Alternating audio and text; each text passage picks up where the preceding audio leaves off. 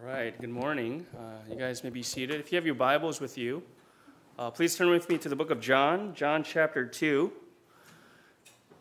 Uh, maybe for some of you guys are like, well, what's going on today? Uh, Pastor Gunn, you know, hurt himself again playing basketball, or why is he not leading worship? I think starting this year, I wanted to try to do something a little bit different where, you know, my, my job is not to do everything in this church. My job is to train and equip you guys to, you know, serve the church together. So that's why I wanted to try to have more uh, of you guys uh, serve the church and uh, for me to also uh, train in that way. So uh, that's why I, I, wasn't leading worship today. So if you guys were confused, just wanted to give you guys a heads up. Uh, if you have your Bibles, turn with me to John, and please, let's all stand as we read God's word together. John chapter 2, verses 12 to 22. John chapter 2, verses 12 to 22. If you don't have your Bibles, you can you know, share with the person sitting next to you, or you can open up your app, whatever is easier, as long as you have uh, something to look uh, to as we follow, if you follow along in reading God's Word together. So, John chapter 2, verses 12 to 22. After this, he, Jesus, went down to Capernaum with his mother and his brothers and his disciples, and they stayed there for a few days. The Passover of the Jews was at hand, and Jesus went up to Jerusalem. In the temple, he found those who were selling oxen and sheep and pigeons, and the money changers sitting there. And making a whip of cords, he drove them all out of the temple with the sheep and oxen. And he poured out the coins of the money changers and overturned their tables. And he told those who sold the pigeons, Take these things away. Do not make my father's house a house of trade. His disciples remembered that it was written, Zeal for your house will consume me. So the Jews said to him, What sign do you show us for doing these things? Jesus answered them, Destroy this temple, and in three days I will raise it up. The Jews then said, It has taken 46 years to build this temple, and will you raise it up in three days? But he was speaking about the temple of his body. When therefore he was raised from the dead, his disciples remembered that he had said this and they believed the scripture and the word that Jesus had spoken. This is God's word. Thanks be to God. You guys may be seated. I want you all pray with me one more time. Father, I want to ask of you to help us not to be distracted, at least at this time, during this moment, as we dive into your word. Lord, we do confess that oftentimes we live a life far away from your word. We don't even know where our Bibles are at. Uh, we don't even open up uh, the Bible app on our phone because we are just so caught up in the busyness of life. Lord, we do confess that oftentimes we depend on ourselves or we depend on anything else but you to get through another week. But we do pray that today will be different. We do pray, even if we failed a million times, a thousand times, help us to be reminded of the importance of clinging to your word, importance of depending on a Savior, a true Savior in our Lord Jesus Christ, rather than trying to be our own Savior. For we know that that doesn't really last that long or doesn't get us anywhere. Be with, be with us this morning, Lord. Many of us struggling, uh, many of us tired, our hearts jaded or very hardened with the things going on in this world. We do pray and ask that you will soften our hearts this morning to receive your word. Uh, thank you again, Lord, for this opportunity, this privilege for us to not only listen, but to learn and apply your word into our lives. Uh, be with us uh, as we treasure this time together. We pray all of this in Jesus' name. Amen. If you guys are taking notes, title of today's message is Rebuilding His Temple. Rebuilding His Temple. Uh, as we start off this morning, I just wanted to quickly share just a personal story of mine. Back in 2013, that's when I was actually living in Korea, I had an opportunity to travel to many different countries. And one of the countries that I got to travel was to was uh, India. Has anyone here been to India before? Nobody? Okay. Um, now, for those of you guys who've never been to India, it's a really, really, really big country. I didn't know until I got there. Uh, and so, mainly, what you do is you travel by either plane or the train or the overnight buses. So for us to save cost, we traveled uh, by using these overnight buses or these uh, trains that would last like 14 hours, 16 hours, 18 hours to just get to one city that is uh, next. Uh, that was the norm. And one of those days, uh, we booked a train to go to this particular town that was only supposed to take about nine hours. Uh, but it actually ended up taking 24 hours. And it was perhaps one of the most horrifying experiences of my life. Uh, in India, the entire country could be split in two uh, the two major religions, Hinduism and uh, Buddhism. And for Hindus, once every 12 years, once every 12 years on that one specific day, they would have this major festival called uh, the Kumbh Mela, where everyone, and I mean everyone in the nation of India, would pilgrimage to a town called Allahabad near the Ganges River. So, to give you guys a quick picture, India, uh, we were in Agra, that's where Taj Mahal is, and we were traveling to a city called Varanasi, and Allahabad was right in the middle. And the reason why they do this, why they make this pilgrimage, is because in their belief, as they bathe in that Ganges River, they believe that it would cleanse away their sin and atone for all their past mistakes that have piled up from those 12 years. So every 12 years, they would go to this river to take a bath. Well, little did I know, the day that I was traveling happened to be that day one day in 12 years happened to be that day when I was traveling. And out of all the places, the meeting place happens to be on the way to my final destination. And I remember being stuck inside a train that was not moving for over 10 hours. And if you guys look at the picture, if you can go back, uh, there were literally people on top of the train, in the train, all around the train station. And um, some were even trying to break through the security to storm into our carts. I remember, I felt like I was in a zombie apocalypse movie as the people were flooding into our carts. Some were hiding right next to where I was sitting, asking me to please be quiet so they don't get caught by the security guards. Um, I remember, actually, I survived. That's why I'm here. I survived, and I remember reading in the newspaper the next day, excuse me, and it was reported that approximately 100 million people, 100 million people gathered in that town or that city to celebrate this great festival called Kumbh Mela. And it goes down as the greatest gathering of humans on earth. Bigger than a Taylor Swift concert, bigger than the Super Bowl, bigger than any gathering of humans on earth, Kumbh Mela was the largest gathering. For Muslims, they too have a similar pilgrimage called the Hajj, which is Arabic for pilgrimage, that takes place every year in the city of Mecca in a country called Saudi Arabia. And this festival would last five days.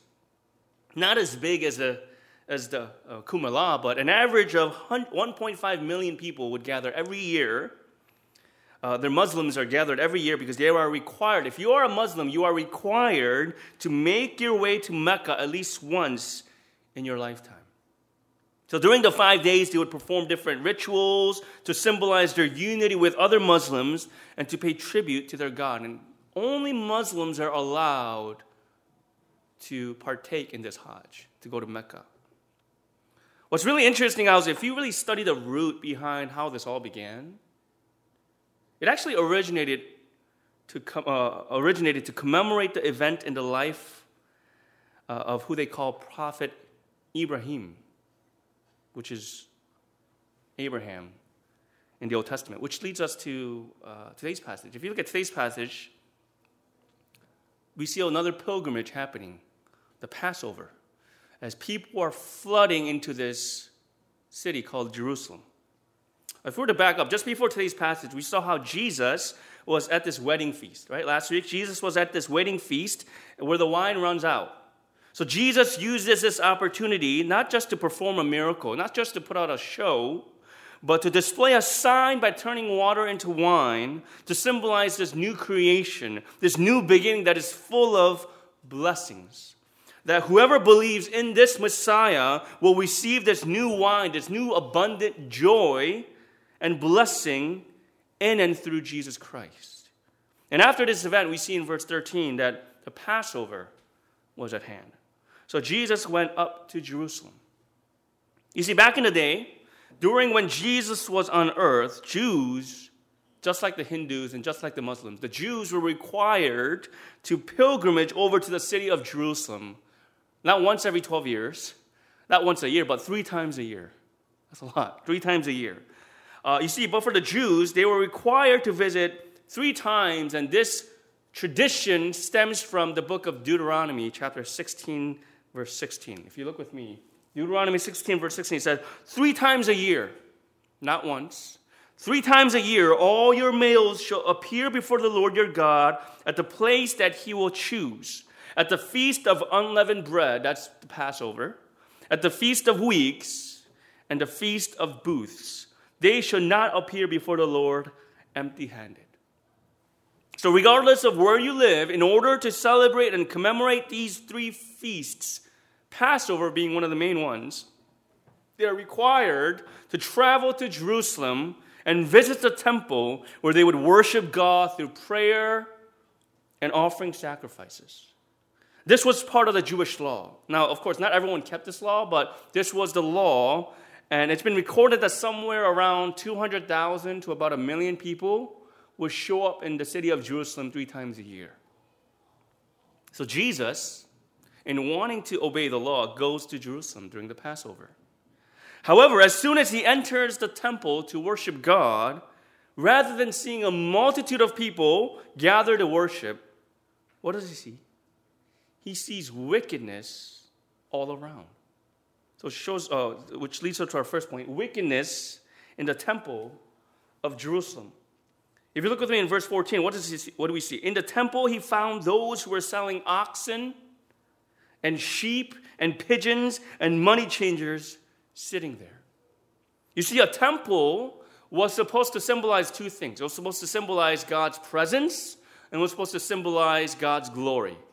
God's presence and God's glory. A temple was a place where people, as sinners, can go and commune with a sinless God by offering sacrifices to atone for their sins. And uh, during the so during each Passover, you are required not to come empty-handed. You are required to bring a sacrifice that is unblemished, without defect an animal that you can afford for it to be sacrificed or killed on your behalf for your sins so that your sins can be forgiven. Now, for those who are well off financially, they can afford an oxen or a cow. But for those who are not as financially well off, they can afford two pigeons. And as you offer these sacrifices to the Lord, He would then receive glory. Now, structurally speaking, the temple of Jerusalem was it was massive. If you've ever been to Israel or have you been to Jerusalem, they have this like temple built right now, which is not the real one, but it is massive. And it had different sections and parts even within the temple, right? They would have a section just for the priests to worship, and then they would have a section just for the Jews where they can worship. And then on the outskirts, they would have a section called the court of Gentiles where people like foreigners would come to worship. It was designated for those who were out of state, those who are not from Jerusalem, those who traveled miles and miles on foot to come to Jerusalem so that they can worship God. So, this is where our story takes place today. As Jesus enters the temple, and the first thing he sees is the court of Gentiles, which is the outskirts of the temple. And the first thing he sees, rather than finding people worshiping God and praying, Jesus saw something closer to a shopping mall or something closer to a loud, crowded, bustling market full of wickedness. Right? Verse 14 As soon as Jesus enters the temple, he found those who were selling oxen and sheep and pigeons and the money changers sitting there.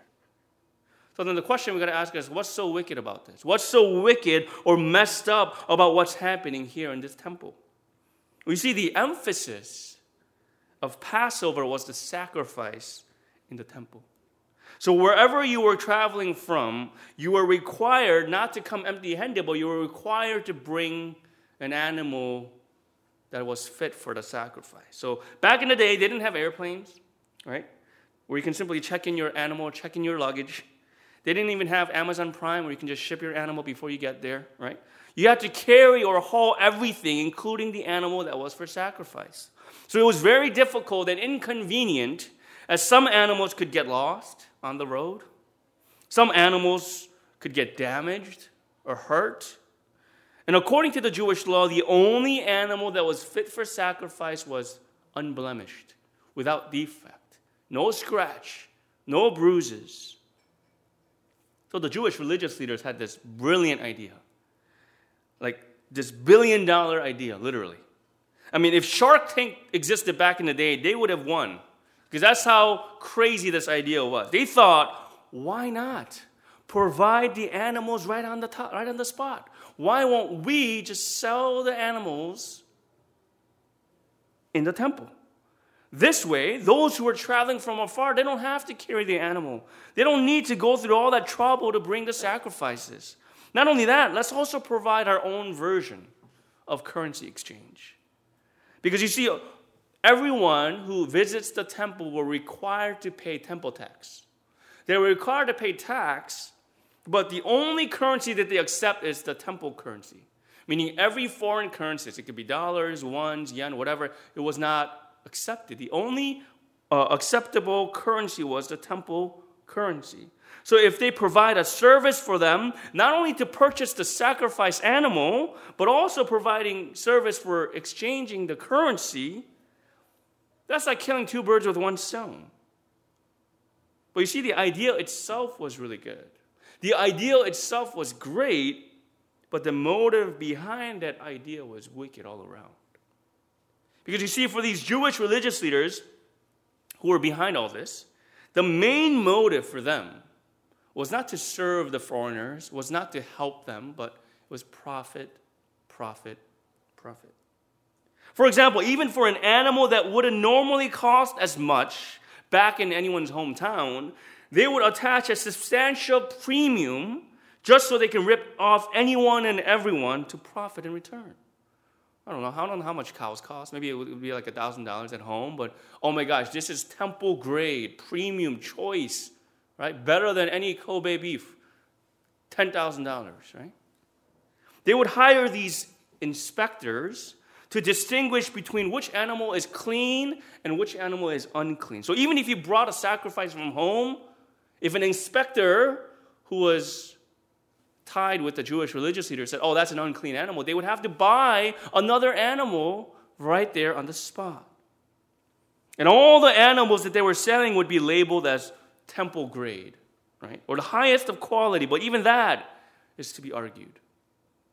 Not only were they ripping people off because, uh, through the animals, they were also ripping people off as they were changing money.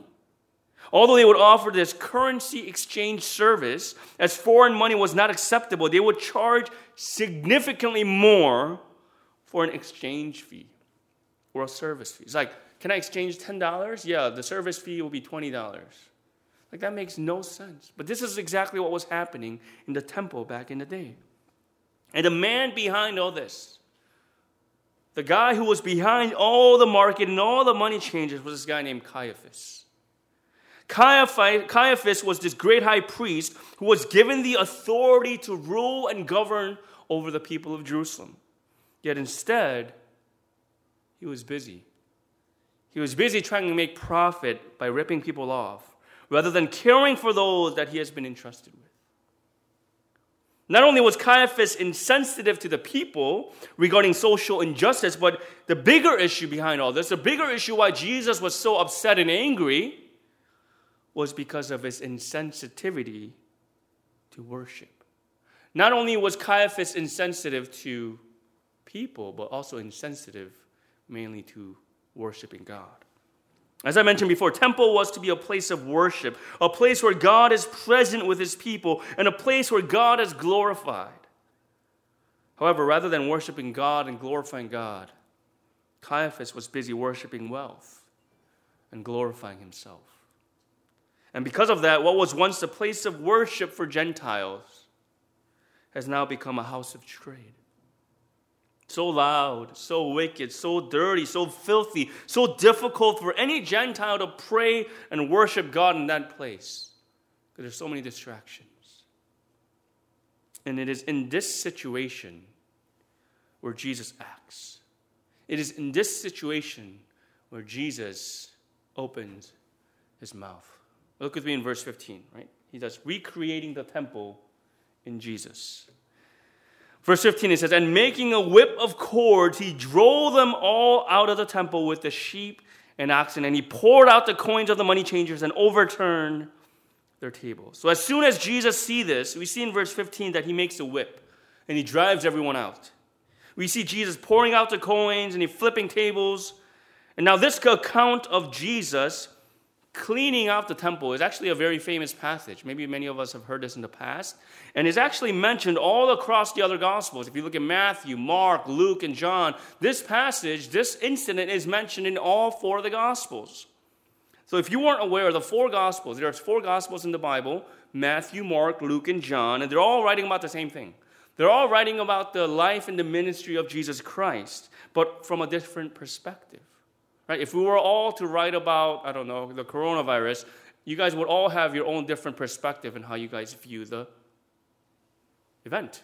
Similarly, Matthew, Mark, Luke, and John were all writing about the same event, Jesus cleansing out the temple, but there's a clear difference here. Let me put up all the passages up on the screen. Uh, we're not going to read all of this, but if you look at Matthew, Mark, and Luke, if you look at the emphasis here, right? Matthew says, Jesus drove out all who sold and bought in the temple. Mark says Jesus began to drive out those who sold and those who bought in the temple. Luke says he began to drive out those who sold. But then when we come across John, what do we see? John says he drove them all out of the temple with sheep and oxen. Out of the four, the only one who mentions animals was John. Was that because John was an animal lover? Was that because he was in favor of animals more than Matthew, Mark, and Luke? I think there's more to that. I believe there's a greater significance to why John puts emphasis on the sheep and the oxen. In just the first two chapters alone in the book of John, we are both we're being bombarded with this imagery of new creation, this new beginning, this new hope, new identity in Christ. And this passage is no different. John gives emphasis to Jesus driving out the animals. Why? It's because Jesus is the ultimate sacrificial animal, he's the ultimate sacrificial lamb. John is interested in showing the readers and all of us who are here today that these animal sacrifice, these animals who are there to be sacrificed, do not need to be there anymore in the temple. Why? Because the ultimate sacrificial lamb has come to Jerusalem to lay down his life for sinners. As John the Baptist introduced back in John 136, behold the lamb of God, the sacrificial Passover lamb, Jesus Christ, to atone for all of our sins once and for all. As Jesus comes into the temple in Jerusalem, he was not simply trying to clean out the temple. He's not, he's not trying to cleanse out all the dirt or the wickedness, but rather he was interested in recreating, rebuilding a new kind of temple. And that can only be done through Jesus Christ as Jesus offers himself as the ultimate sacrifice to, for, to atone for all of our sins once and for all, it is through his death and death alone where a new temple can be established. They're not going to just build, Jesus is not going to just build a new temple down the street. No, he's trying not only to cleanse out the temple, no, he's trying to rebuild a new kind of temple.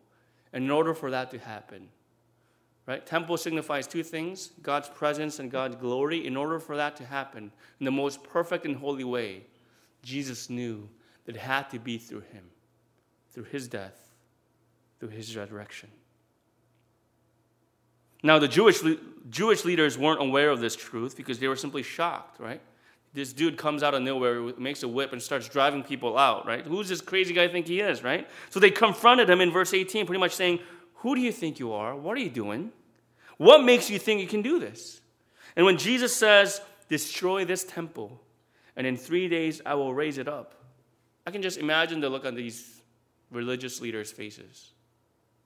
Okay, you come here disrupting our business, and you're saying that you can build a temple like this in three days. Do you know how long it took to build this temple? It took 46 years to build this temple, and we're not done yet. According to history, it takes 36 more years. So 46 plus 36, do your math. Math majors, 82 years. It took 82 years to build this massive structure in Jerusalem. And Jesus, this dude, thinks he can build it in three days. You might be a carpenter, but there's no way you can rebuild this in three days. Are you crazy? The significance of Jesus' response in verse 19 lies on the meaning of the phrase, raise it up. Verse 19, right? Raise it up.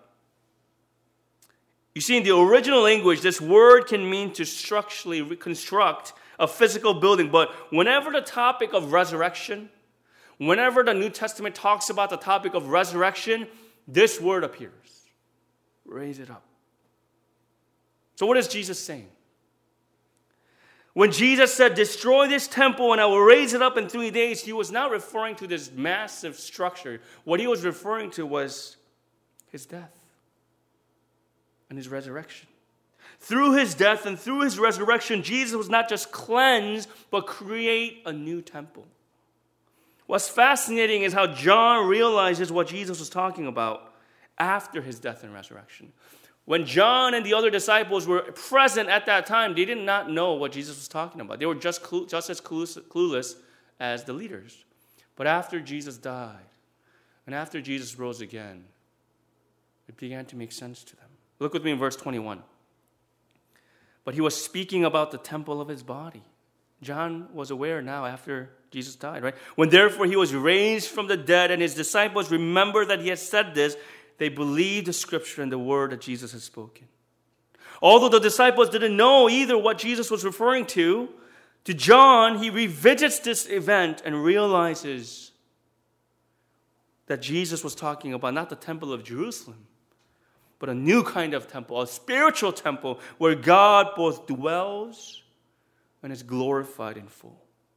So, as Jesus drives out the animals from the temple, he is signifying that he is the ultimate sacrifice, that he is the sacrificial lamb who will be slain on our behalf. And through his death and through his resurrection, a new spiritual temple will be built by his flesh and his blood. And this temple is not going to be like the temple of Jerusalem, but so much better, so much greater. And this new temple, built by his flesh and his blood, is actually us. It's us. The temple that is being built is in us, in our hearts. Meaning, you and I, if you are in Christ, through his death and his resurrection, are called to be temples of the living God. Do you guys know that? If you guys place Jesus as the center of your life, accept him as your Lord and Savior, that means you are now committing to live your life as a temple of the living God. Which leads us to our final point called to be the temple of the living God. Can you just quickly turn to the person sitting next to you and say, You are called to be the temple of the living God? Yeah, so awkward, right? No, you are. The Bible tells us you are called to be the temple of the living God. 2 Corinthians 6, 6 16 says, I will make my dwelling among them and walk among them, and I will be their God, and they shall be my people. So, as his temple, as his people, as his temple, we are to symbolize two things. What does the temple supposed to symbolize? God's presence and God's glory. So we are to now symbolize with our bodies, with our lives, God's presence and God's glory. That means that when Jesus promised, that, promised us that he will be with us until the very end of the age in Matthew 28, that means he is present among us now. He's living in us right now, and he will promise us to be with us until the very end. So, whether we like it or not, as we accept Jesus as our Lord and Savior, he is making a home. He's building a temple, he's building a home in your hearts, a dwelling place, a temple in our lives. So, as God dwells in us and among us, we are then called to live out our lives to glorify Him. to glorify God with our lips, with what we say, to glorify God with our heads, our thoughts, to glorify God with our hands and how we serve. Friends, how are we doing in that manner? Or better yet, what do we make of this body? What do we make of this temple? Do we glorify God with our speech? Do we glorify God with our thoughts, with our actions? Or are we becoming like Caiaphas and the Jewish religious leaders, where we have become too busy, too preoccupied in glorifying ourselves? Where we place ourselves on the throne of our lives, throne of our own temples, when that seat doesn't really belong to us. Perhaps for some of us, we've become so desensitized to the greatness and the holiness of God. We've attended church long enough and know bits and pieces of the gospel, yet there's no sense of reverence. There's zero sense of reverence when it comes to worship. Oh, I know this song. I don't really know this song too well. I don't like this song.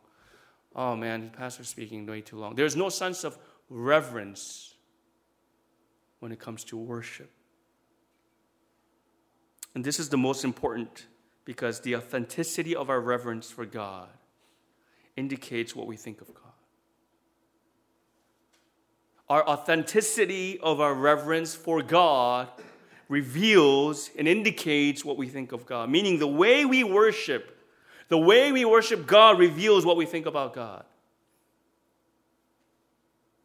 So, how do we think about God? If we were to evaluate how we view worship, how do we personally think about God? When we are called to worship God with our lives as a temple, we often allow our lives to be tempted and affected by different idols, different temptations. When was the last time we gave God our wholehearted, undivided worship? Friends, if Jesus came down today to take a look into our lives, to take a look into our temples, how would he react? Going back to today's story, you know, for me personally, uh, I feel for Caiaphas. I feel for these Jewish religious leaders because, you know, uh, maybe I'm wrong, but as I was meditating on this passage throughout this week, I was thinking, where did this all go wrong? Where did this wickedness begin? I'm sure, okay, I'm trying to give them the benefit of the doubt. I'm sure Caiaphas wasn't thinking from the very beginning of his birth how can I use and abuse God's temple? How can I abuse God's temple to make money off of it for myself? Meaning, maybe Caiaphas had good intentions in the beginning. I mean, who knows? Maybe, just maybe, Caiaphas really did care for those who were traveling from afar and really did want to provide an easier option for them so they can strictly focus on worshiping God during the Passover. Maybe Caiaphas and the Jewish religious leaders thought they were honoring God by serving his people in this way. Maybe their goal, their ultimate goal in the very beginning wasn't to rip people off, but was to help people so they can focus on worshiping God. But somewhere along the line, the temptation and the greed of wealth probably got to them and overwhelmed them. Like one more dollar for this oxen, one more dollar for this sheep is not going to hurt anyone. A 5% increase on the per transaction, it's not going to really hurt. It's not going to break anyone's bank. They're traveling all the way here anyway. We're still honoring God and serving his people, aren't we? Like little compromise here, little compromise there. And what do we have? Not a temple, but a self glorifying, and self satisfying, self centered empire. And friends, I believe this is the danger of sin. This is the danger of sin, and this is perhaps where many of us, if we're to be dead honest, stand today. Friend, no one wakes up in the morning, maybe some of you guys did, but no one wakes up in the morning thinking, How can I disobey God's word today? Right? No one wakes up in the morning saying, How can I sin in the worst way possible today. Right? No one wakes up like, oh my God, today is like the perfect day to sin. But just as God is at work 24 7, and wanting to rescue you, to remind you of your newfound identity in Christ, there's someone else working just as hard, right? The devil is working just as hard to distract you, to tempt you, to draw us further and further away from God. Do you guys know? There's a spiritual battle going on in our lives. And friends, if we're not meditating on Scripture on a daily basis, if we're not in tune with God every day, if we're not keeping each other accountable, you're sitting next to somebody that you care about, right? When's the last time you prayed for them? When's the last time you asked them, How are you struggling? What are some sins that you're struggling with these days? How can I pray for you? If we're not keeping each other accountable on a daily basis, we are so prone to wander. We are no different than Caiaphas and any of these Jewish religious leaders. Rather than pointing fingers at them, I believe this scripture is a reminder for us that we are just like them. And this is God's divine grace. Great reminder for us to wake up, not only individually, but also corporately, to fight together, to be a holy temple of God.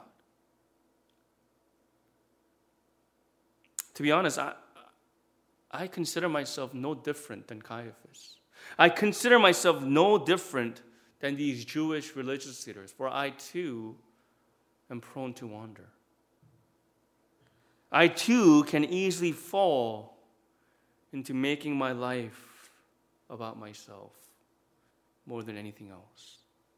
Orchestrating everything, micromanaging everything in my willpower to maximize the glory that I receive. What about you? If there's anyone here who feels so far away from God, for those who feel as though they've tried and they're just tired and exhausted from just constantly failing in life or failing God, may we be reminded through this passage that Jesus is not done with you. Jesus is not finished with you yet. I think one thing that he reminds us through this passage is yeah, we can we have the tendency to be just like Caiaphas and just like the Jewish religious leaders. But another great reminder that he's reminding us today is that Jesus is the one, the ultimate sacrifice, who drives everyone out of the temple so that he can atone for the sins, not only for those who obey, but even for those who are rebellious like us. Through his death and through his resurrection, a new, holy, beautiful temple is being built each and every day in each and every one of us meaning we're a work in progress. We're not a finished product. Praise the Lord, right? So he's like, man, I, am good. No, there's greater, greater um, things are coming. And Jesus will never give up on you, even if you have given up on him so many times. And he's reminding you, yet, despite your struggles, despite your failures, right now, you're not, he's not done with you. You're a work in progress. He's not done with you yet. Despite your failures, despite your sins, despite your rebellion, Jesus will continue to build his temple in you and through you.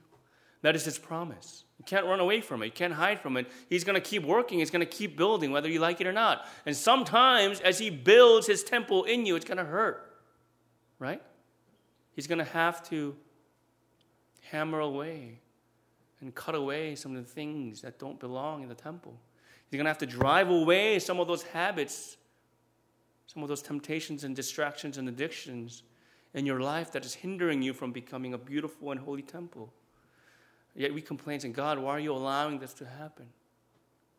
I genuinely believe God is sovereign, and the stuff that's happening in China with the coronavirus, I think God is even sovereign over that. As I mentioned last Sunday when we were praying, it's usually in those incidences, usually in those cases, those events in life where there's a crisis, where people come to know Jesus more. And maybe God wants to do something, not only in China, but in this world, through this virus happening, thinking, yeah, there is a greater life that awaits. There's greater hope, eternal hope in Christ.